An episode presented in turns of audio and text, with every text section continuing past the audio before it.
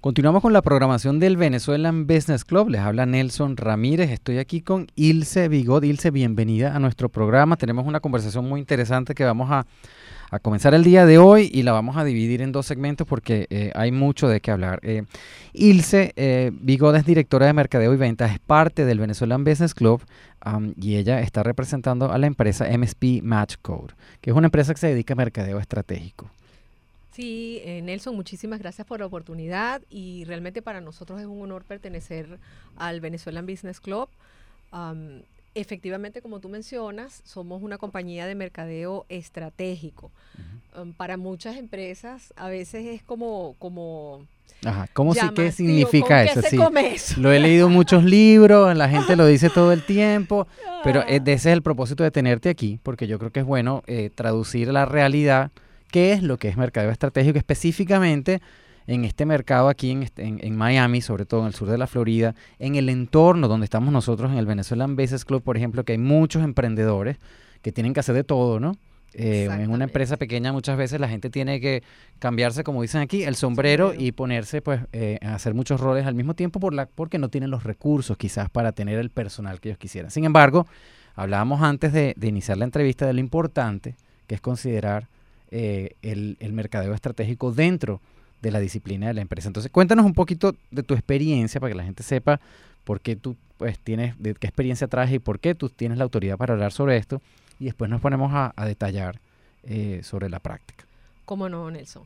Em, sí, efectivamente tengo una experiencia como, como de muchas, que tiene muchas ramas y muchas bifurcaciones, pero que todas me han llevado a un mismo, a un mismo terreno, que es el servicio eh, en el área de comunicaciones y mercadeo que definitivamente oriente a las empresas a vender más y a venderle a quien deben venderle.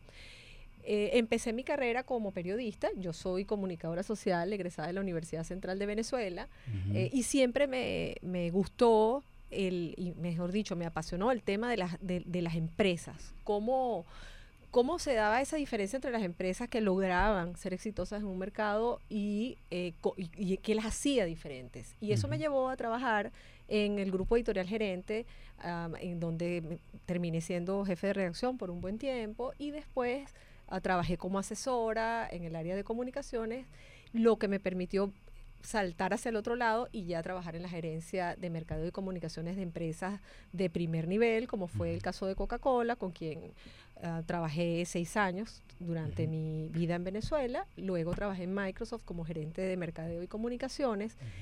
Y luego tuve la experiencia de ser emprendedora porque monté mi propia firma de comunicaciones y allí pude experimentar lo que, lo que significa poder aplicar todos esos conocimientos de comunicaciones y mercadeo y ventas y lograr integrarlos para crear tu propia tu marca personal. luego de eso, bueno, hace unos años me vine para Estados Unidos, ya tengo 10 años establecida en el país. Eh, agregué otros elementos a mi perfil, como el hecho de que también estudié educación, y monté también un emprendimiento en el área educativa. Ah, trabajé como asesora siempre en mercadeo durante estos años y ahora me he reencontrado con, con, un trabajo full time. Ahora comparto mi tiempo con Linda Hernández, quien es la presidenta de la empresa MSP Matchcode, como directora de comunicaciones y mercadeo. Esta es una empresa, Nelson, que tiene una particularidad, porque si bien nosotros tenemos ah, activos apenas dos años en el mercado en Miami, eh, en una oficina preciosa que tenemos en Doral y que la pongo a la orden de todos nuestros oyentes, eh, es una empresa que tiene ya 14 años de fundada y que tuvo un origen, que es lo que ha determinado su diferencia en el mercado. Porque originalmente era el departamento de mercadeo de una empresa muy grande de software llamada SAP, mucha gente la, es una empresa alemana ah, de mucho renombre, pero que de la noche a la mañana pasó a ser, el departamento de mercadeo de la empresa pasó a ser un outsourcing. La empresa se eh, dividió sus servicios de mercadeo ah, y fue su primer cliente. Ah, buenísimo. Entonces, de un día, de, un, de, la noche a la mañana pasamos de ser un departamento de mercadeo a convertirnos en proveedores de servicios. Y eso es lo que nos ha hecho siempre ponernos en los zapatos de todos los clientes que atendemos, porque sabemos los dolores que por lo general tiene uno cuando es gerente de mercadeo, o sea, de, lo que les pasa a los clientes, ahora que estamos del otro lado como proveedores. Entonces, yo creo que esa cabeza de, de, pensar como con esta dualidad de qué es lo que realmente le interesa a mi cliente, no importa de qué tamaño sea la empresa, uh, aún estando del lado del proveedor, es lo que nos ha ayudado a mantenernos en el mercado y a tener. Y eso es importante ahora que tú dices el, el tamaño de la empresa, porque eh, pues quienes nos escuchan, si uno habla de SAP, pues como tú dices, es una empresa enorme que tiene muchísimos recursos, que tiene eh, la capacidad de invertir, pues eh, quizás muchos de esos recursos en, en una estrategia de mercadeo coherente. Pero estábamos hablando al principio que este principio también debe aplicar a las empresas pequeñas, ¿no? Porque obviamente mientras menos recursos tengas, pues más eficientes tienes que ser manejando esos recursos y te tienes que enfocar realmente para lograr pues, tus objetivos quizás con la mayor eficiencia posible. Entonces quizás el, el mercadeo estratégico es una manera de, aunque la gente piense que es pura teoría, quizás es una manera más, mucho más práctica de lograr sus objetivos, ¿no? Mira, yo te diría que la empresa pequeña no puede permitirse el lujo de prescindir de una estrategia de mercadeo precisa, ah, al punto, es decir, que tengas un, posicionamiento que te permita realmente diferenciarte eh, y que te permita llegar a los clientes que tienes que llegar eh, efectiva y rápidamente es mucho más importante para las pequeñas hacerlo, porque las grandes se pueden de repente permitir alguna alguna eh, Fallo, pues, fallar y, o experimentar en cuanto en cuanto a la, forma como tú vas a distribuir tus recursos o, tus presupuestos. Las empresas pequeñas no tienen ese lujo. Eh, está eh, demostrado que en Estados Unidos el, las oportunidades de éxito para las empresas pequeñas eh, son apenas de la mitad o menos. hay muchas estadísticas al respecto y estamos hablando además de una, de una zona que es particularmente competida por empresas inmigrantes que están todos los días soñando con venir y establecer su negocio.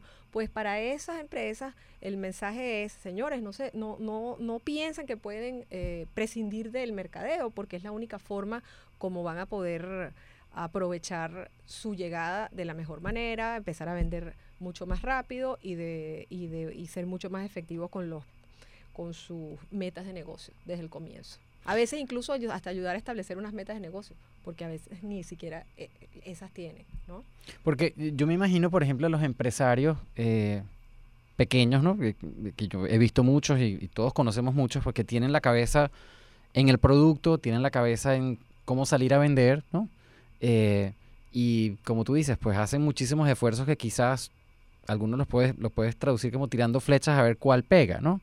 Eh, pero y al mismo tiempo tú dices, bueno, yo no sé si esa empresa puede tener los recursos para contratar a una persona que se dedique a mercadeo. Entonces, ¿cuál crees tú que es la, estrategia para ellos realmente generar eh, el mercadeo apropiado a su nivel, pues, siendo una empresa pequeña? Mira, varias cosas. La primera es, tú tienes muchísima razón, Nelson, con tu comentario de que a veces se les va el presupuesto pensando cuál es el negocio más apropiado y cuál es el producto que van a vender.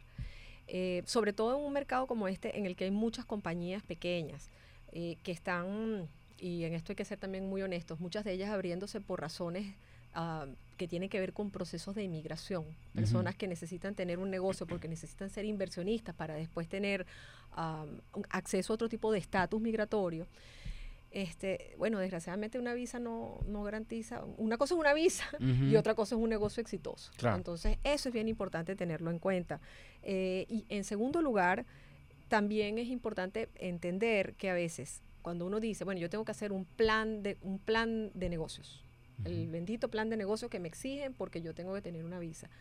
El plan de mercadeo es el que me va a permitir tener mi plan de negocios original, pero de una forma continua y que sea este, realmente utilizable en el día a día. O sea, esa es mi carta de navegación, mi GPS para que mi negocio vaya ah, de manera ah, productiva y hacia un camino de crecimiento.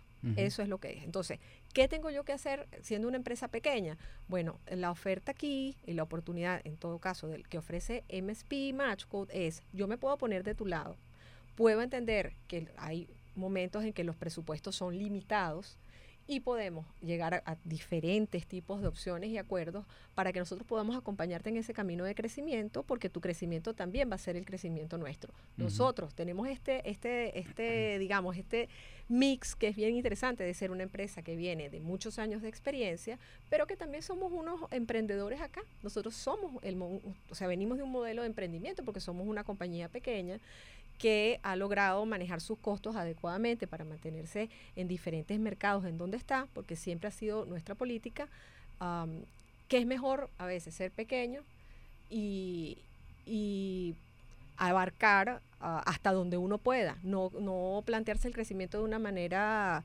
este, desorganizada y es lo que ha permitido que esta compañía se mantenga durante todos estos años. Entonces, bueno, ahí lo tenemos a la, tenemos todo ese, ese know-how para ofrecérselo a, cualquier empresa pequeña que quiera trabajar. ¿Y cuál, cuáles dirías tú que son como los, los pilares eh, de una estrategia de una estrategia de mercadeo o de un programa de mercadeo estratégico para una empresa pequeña? ¿Cuáles son esas cajitas que tienen que hacerle check al momento de ah, montar esa estrategia? ¿Cómo no? No, La palabra pilar, creo que en el caso de, de, las, de las empresas eh, creo que la palabra pilar no, no, me, no me gusta porque me, eh, para mí el plan, extra, eh, un plan en este momento es mucho más dinámico. Cuando tú hablas de un pilar es algo que, que, es como muy sol, o sea, muy, no, no, no es flexible, Muy dinámico, dices tú, no, muy flexible.